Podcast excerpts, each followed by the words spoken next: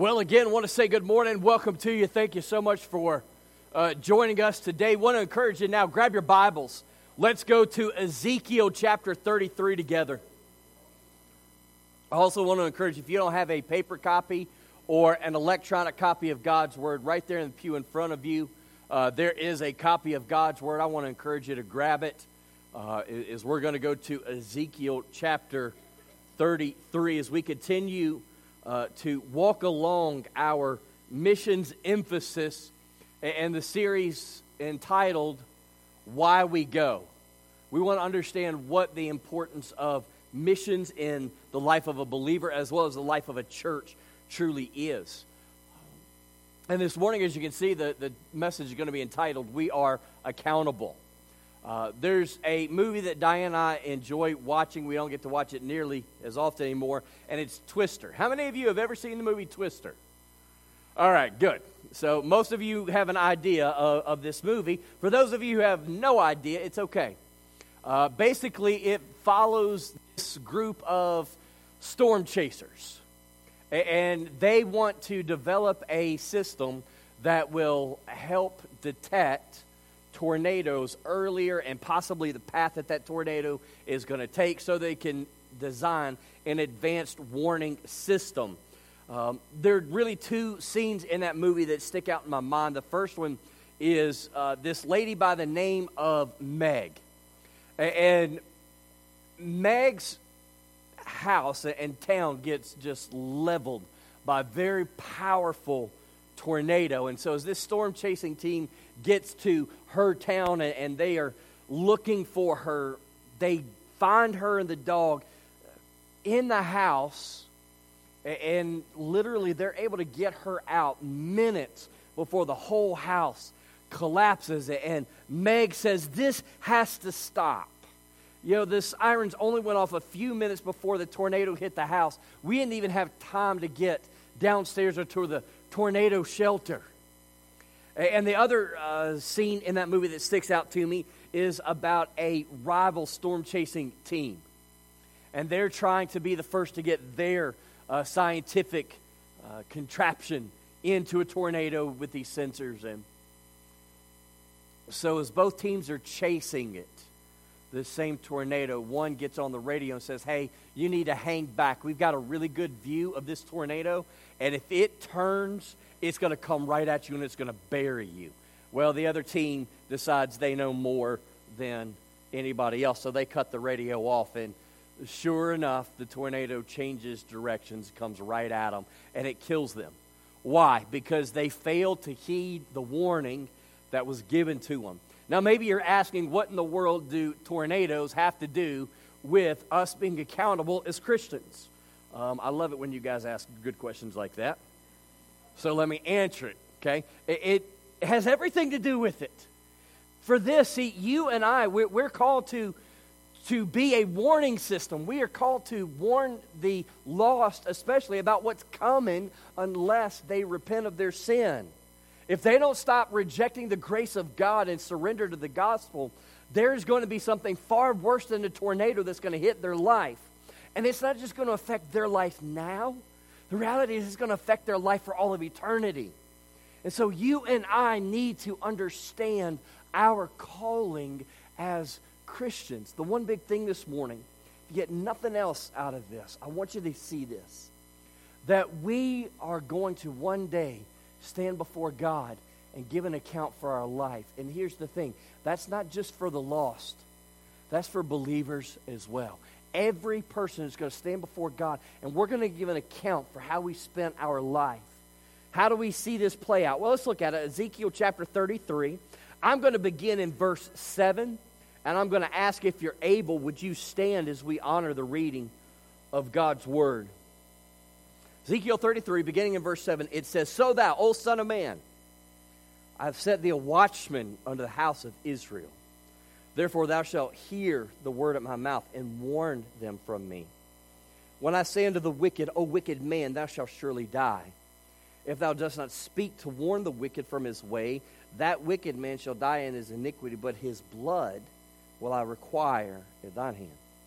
Nevertheless, if thou warn the wicked of his way to turn from it, If he do not turn from his way, he shall die in his iniquity, but thou hast delivered thy soul. Would you pray with me? Father, as we begin this time of unpacking the truth of your word, Lord, let us come humbly, understanding that this is your word, and without your spirit, God, not only can we not understand it, but we cannot rightly apply it. And so, Father, we are desperate to hear from you. And God, I just pray that we would have ears to hear and hearts to receive the truth of your word. In Jesus' name, amen. You may be seated.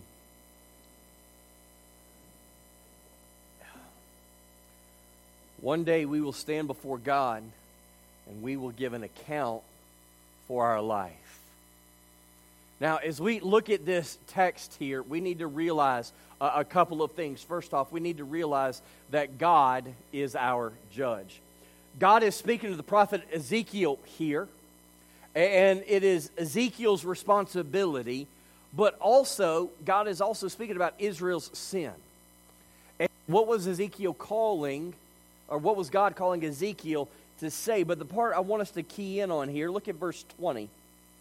It says, Yet you say the way of the Lord is not equal. O ye house of Israel, I will judge you every one after his ways. God is going, you are saying I'm not fair. We're going to come back to that in a few moments. But God is saying, Israel, you're going to stand before me one day. You're going to give an account for your life. And you need to be prepared for that. Now, as we've already talked about, standing before God on Judgment Day is not only for unbelievers, but it's also for believers. That we are going to be standing before God. However, what we are going to answer for is different. All right, so what is a believer, what is a Christian going to answer for? Well, we're not going to answer for our sins. Why? Because they, those were paid for by Jesus Christ at the cross. Like, that's good news. You and I don't have to pay for the sin that you and I commit because Jesus took that punishment for us. That's why there in Isaiah 53 it says, And he laid on him the iniquities or the sins of us all. So, how many sins did Jesus pay for? Every single one, past, present, future. They have been cast as far as the east is from the west, according to Psalm 103, verse 12. I don't know about you, but that's some good news. That, that kind of excites me because if I have to pay for what I've done, I'm in trouble. If I have to pay for what I thought, I'm in trouble if I had to pay for what I said, I would be in trouble. But all of that has been taken by Christ on the cross. And so, you and I, if we are truly born again believers, we're not answering for our sins, but we're answering for our faithfulness to God and our obedience to God. So, let me just ask a question if you were to judge your faithfulness to God and his obedience to God's word, how do you feel like you're standing right now? Feel like, whew, I don't have anything to worry about, I'm good. Or you're going, man, I'd really like a little bit more time to get my house in order. Here's the thing allow your sin to point you and remind you of your need for Jesus Christ. Do you understand that God knew you and I weren't going to get it right? Do you understand that God knew we were going to mess up far more than we were ever going to be obedient?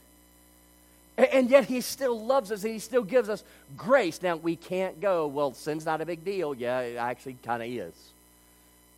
All right, sin caused the Son of God, God the Son, to come and lay down his life for it. But we are answering for our faithfulness and our obedience. Think of the closest friend you've got.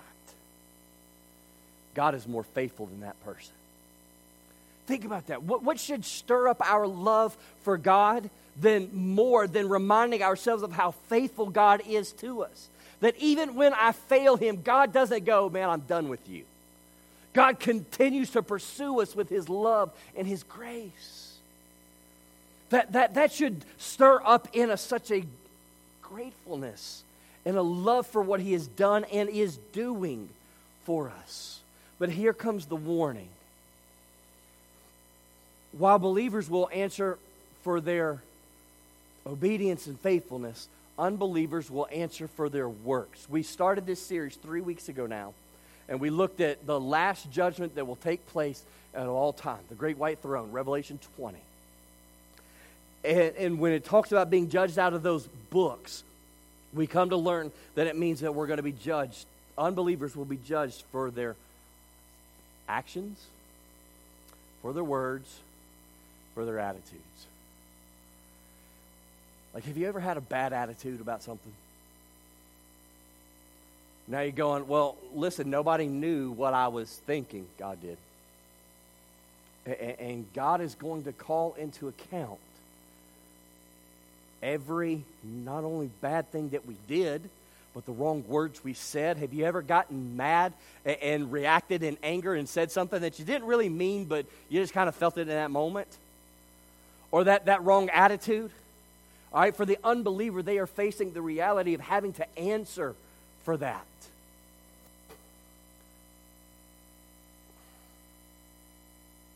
And Scripture says that no one is going to be saved by their work. So, what does that mean? If I'm judged based on my life, I'm in trouble.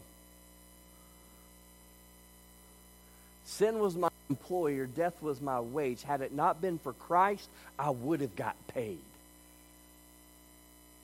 Think of this. I mean, if you can you remember the wrong thing that you said last Monday? God does. This is the magnitude of the judgment that is awaiting those in church. That's got to move our hearts to love them enough to share the truth of the gospel with them. Because if we had to answer for what we did and that scares us, what about those who flat reject God? How much more should that, should that worry us for their soul?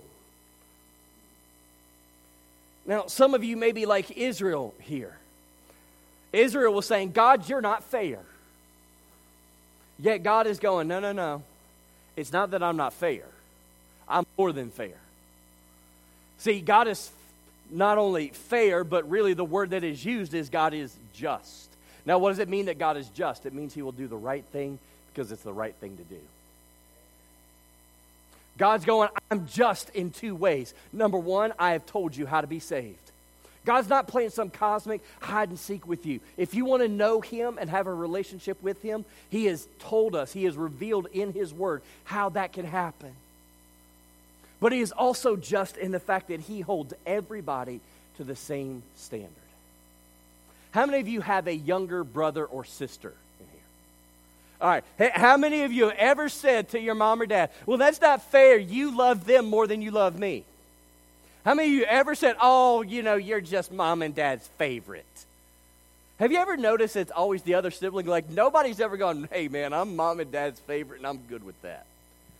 We always play that that's not fair card, right? But God is going, no, no, no, no. I don't have any favorites. I'm treating every single one of you the exact same. The standard that I hold you to, I'm holding you to. That this is just, this is making sure to do what is right. You know, we, we first encounter this in Genesis uh, chapter 18.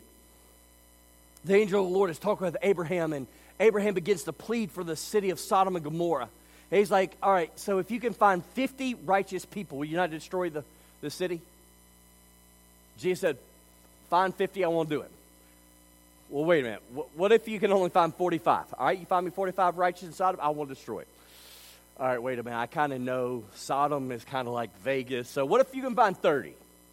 God goes, I find 30? Fine, I won't destroy it. Wait a minute, you know, they're, they're, they're kind of Vegas meets New Orleans, so how about 20?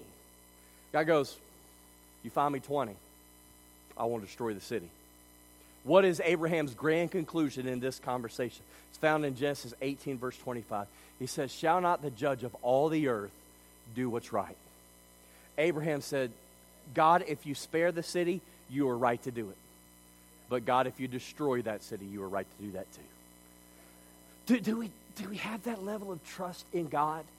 that God's going to do maybe not what we want Him to do, but He's always going to do the right thing to do? This is the, the example that God is holding us to. Now, maybe you're thinking that God must enjoy sending people to hell because they rejected him, so he's getting his revenge on them. Look there with me in verse 11 of Ezekiel 33. Say unto them, As I live, saith the Lord God, I have no pleasure in the death of the wicked. God, God's going, I don't want them to go to die and go to hell. That's why I sent my son so they wouldn't have to. You know, 2 Peter chapter 3, verse 9 says that God is not willing that any should perish, but that all should come to repentance. Man, God desires every person to come to repentance and faith in Him. Now, God also knows that not everybody's going to. Because God's given us this thing that we refer to as the ability to choose free will, if you will. And God knows that sometimes we're going to choose the wrong thing. But that doesn't mean that God is going, yep, you know what? You get what you deserve, boy. You made that decision, now you got to own it. It breaks God's heart, it, it grieves Him. That's why it says He has no pleasure in it.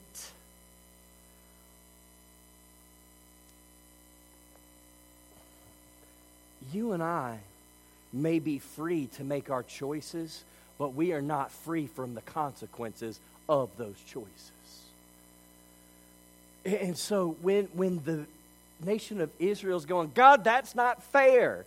They're thinking that because they are receiving the consequences of their decisions, and God's going, hey, I didn't choose that for you. You chose that mess. It's, it's kind of like my children. We, you know, we always talk about uh, the sovereignty of God, which Scripture absolutely teaches and the free will of man, which Scripture also teaches. How do you reconcile those two? I, I like the way Charles Spurgeon put it why would I try to reconcile two friends? But here's the, the way that helps me understand it a little bit. I got four beautiful, beautiful blessings from God. One of them turned six today. I don't know how that happened, but I mean, she's getting older, but I'm staying ruggedly young and good looking. That wasn't funny. Um, anyway. So if I make them breakfast tomorrow, don't laugh. All right? If I have a nice fresh box of Krispy Kreme hot now glazed donuts, and I set that in front of them, some of y'all coming to my house tomorrow. Sorry, no donuts. All right? So I set a brand new hot now glazed donuts in front of them. And then right beside that, there's a healthy breakfast. Now, as their father, I know, and I tell them, you can choose one and only one. As their father, I know which one they're going to choose. Now, me knowing what they're going to do is not the same as me making them do it. I want them to choose the healthy breakfast, but I know what they're going to choose. They're going to go for the donuts.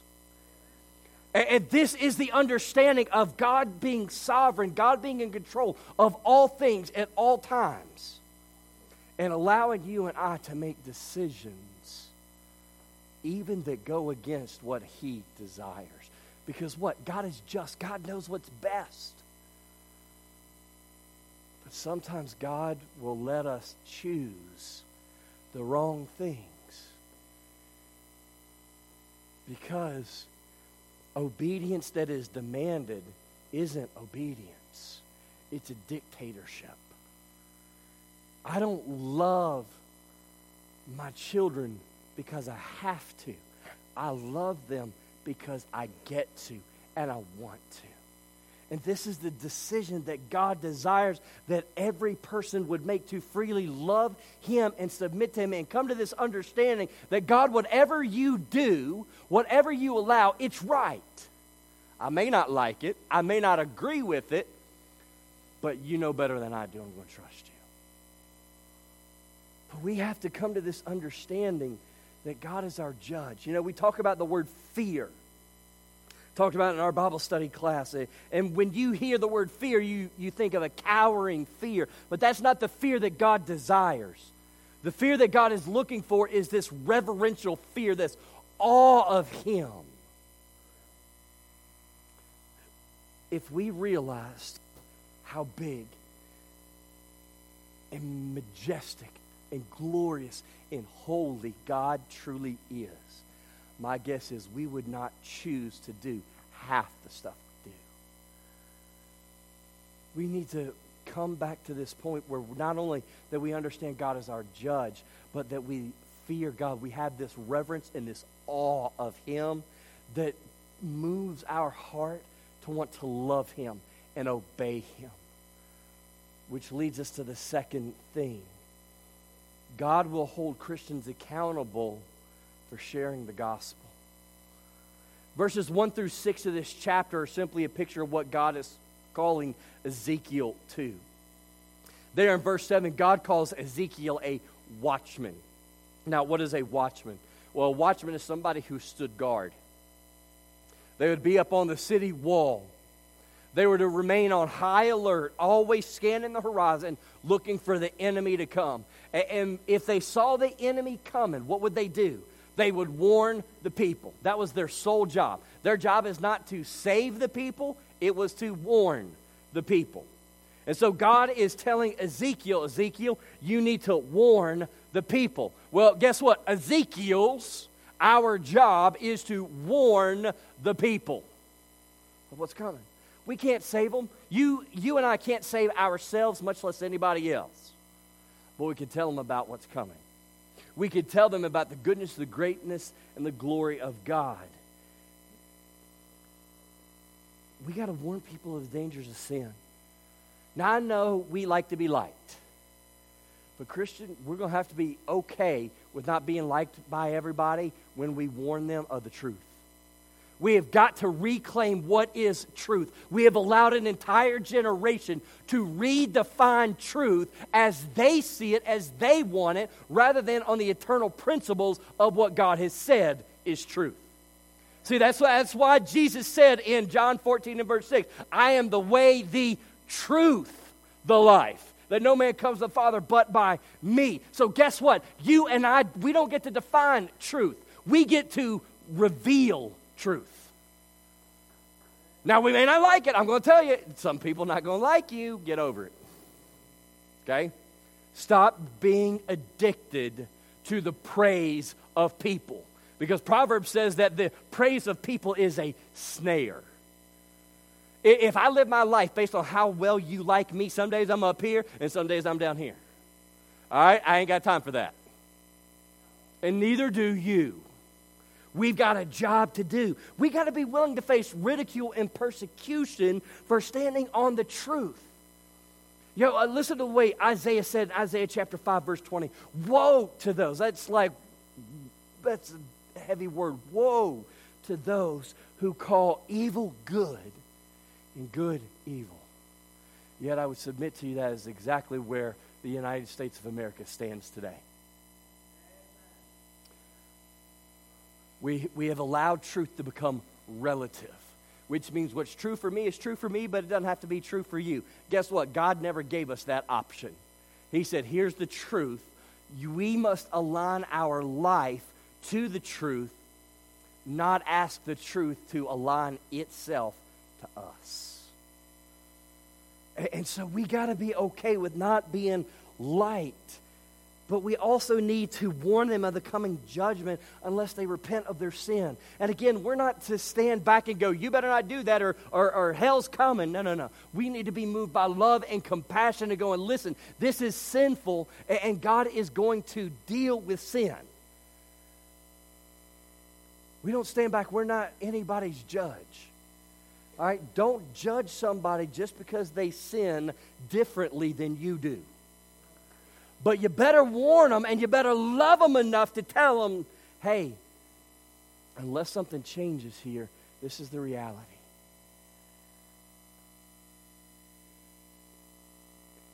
How many of you would let your loved one stand in the middle of Interstate 81 at rush hour? I mean, it's ludicrous, right? We would go, I got to do something, okay? Well, there's a far greater train headed towards the lost than an 18 wheeler on 581. And with all due respect, dear child of God, you and I forfeit the right to say we love God and we love others when we don't share the gospel with them. Because we got the message that by God's grace can get them not only out of hell. See, that's not just the point of salvation. Salvation isn't just for forgiveness, it's a relationship with God. Do you understand that when you surrender to the gospel, you got God? You have a relationship with Him and all the benefits that go with that. How much do you have to hate somebody not to share the only message that could save somebody? That's exactly the reality of what we're doing when we don't share. And here's the thing God tells Ezekiel in our text as long as you warn the people, you did your job. But Ezekiel, if you don't warn them, their blood's on your hands. And Ezekiel, you're going to answer to me for it. It's literally what God's telling Ezekiel. It's exactly what he's saying to you and I. Remember last week when we said that we're all preachers because we are all proclaimers or heralds of the gospel of Jesus Christ? Well, guess what? Not only are you a preacher, you are also a watchman. And this is a job we have to take seriously.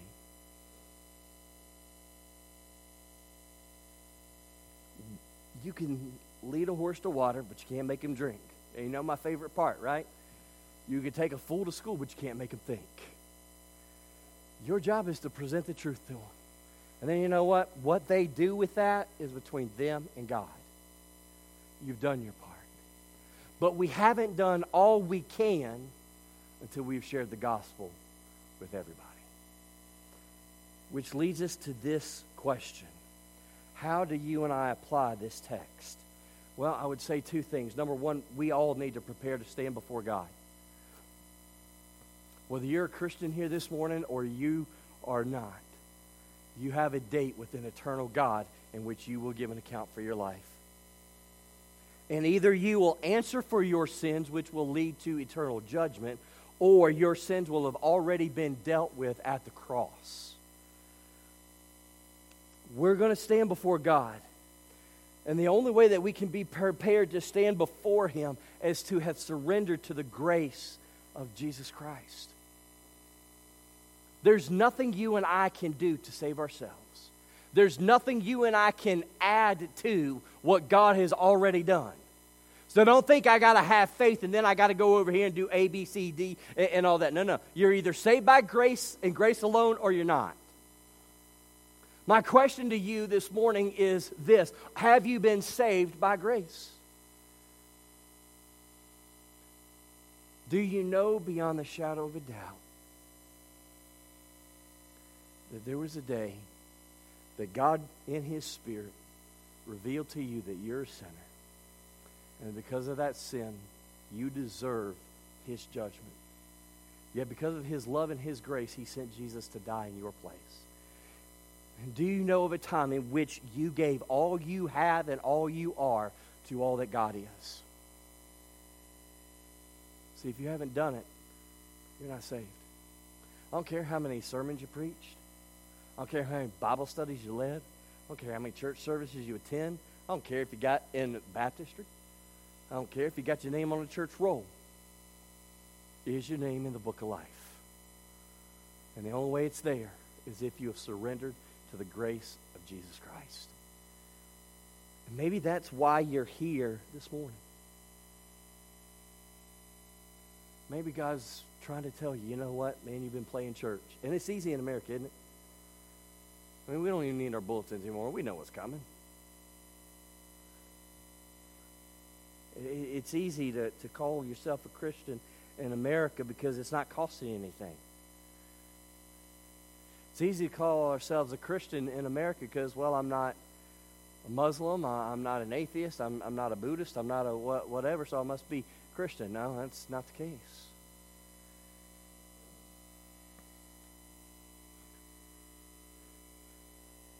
Jesus said that we got to deny ourselves, take up our cross daily, and follow Him. So I'm asking, are you following them? If not, that's why you're here. And I pray that you won't let this moment pass.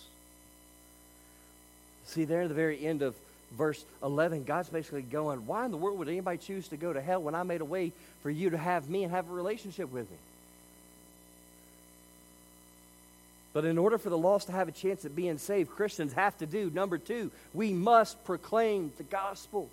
You heard me drop this last week.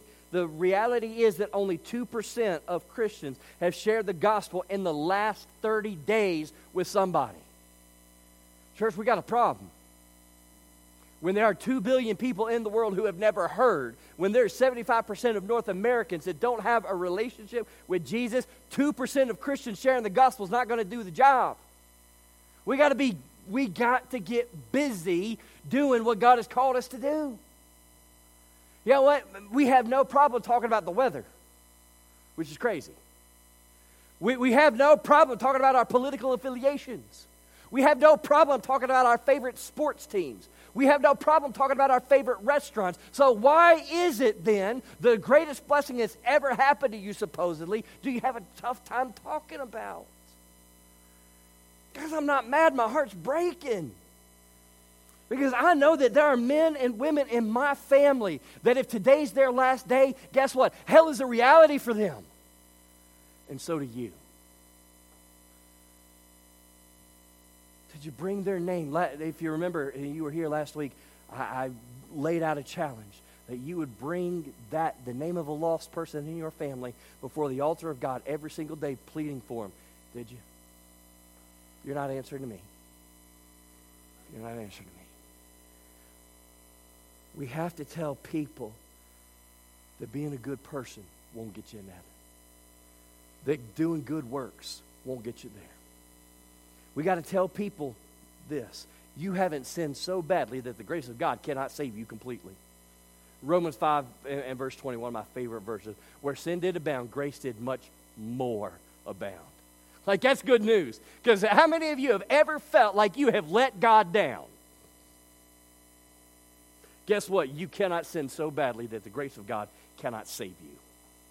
That's some good news. That ought to get us excited. But here's the flip side of that coin. There's no one here that's so good that they don't need the grace of Jesus Christ. See, most of y'all heard my story. I, I, I've got a, a dark, terrible story of bad choice after bad choice after bad choice it became obvious the grace of Jesus Christ needed to save me. Okay? Now, my wife, she's little Miss Goody Two Shoes. She's a people pleaser through and through. And here is the great news the same gospel that saved a wretch like me saved a wretch like her, too. She needed Jesus as much as I did. And that's the message we got to tell people. You know, and a lot of times people go, well, how? Share your testimony. What has God done in your life? Share the Romans Road. Share uh, Way of the Master, Evangelism Explosion, Way of, uh, Way of the Master, more than a carpenter. Whole, I mean, we can go on and on and on about all the ways that people have created to share the gospel. I don't care which way you do it, just do it. Make the main thing the main thing.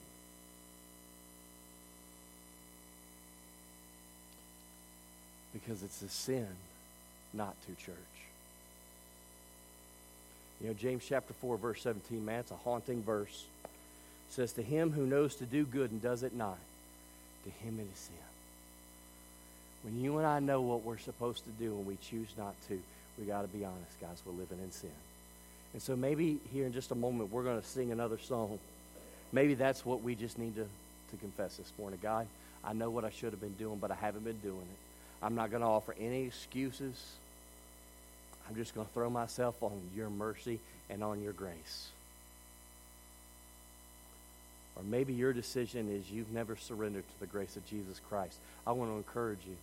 Make today that day. Have a birthday. A much more important than a physical birthday, a spiritual birthday. You haven't sinned and you haven't messed up so bad that the grace of God cannot find you and cannot save you but you got to stop running. you got to start surrendering. Would you stand with me as we're going to pray together? Fathers, we come to, to this next part of the service, Lord, you know my heart. You know I believe that this is the most important part. Oh, I love singing and praising you.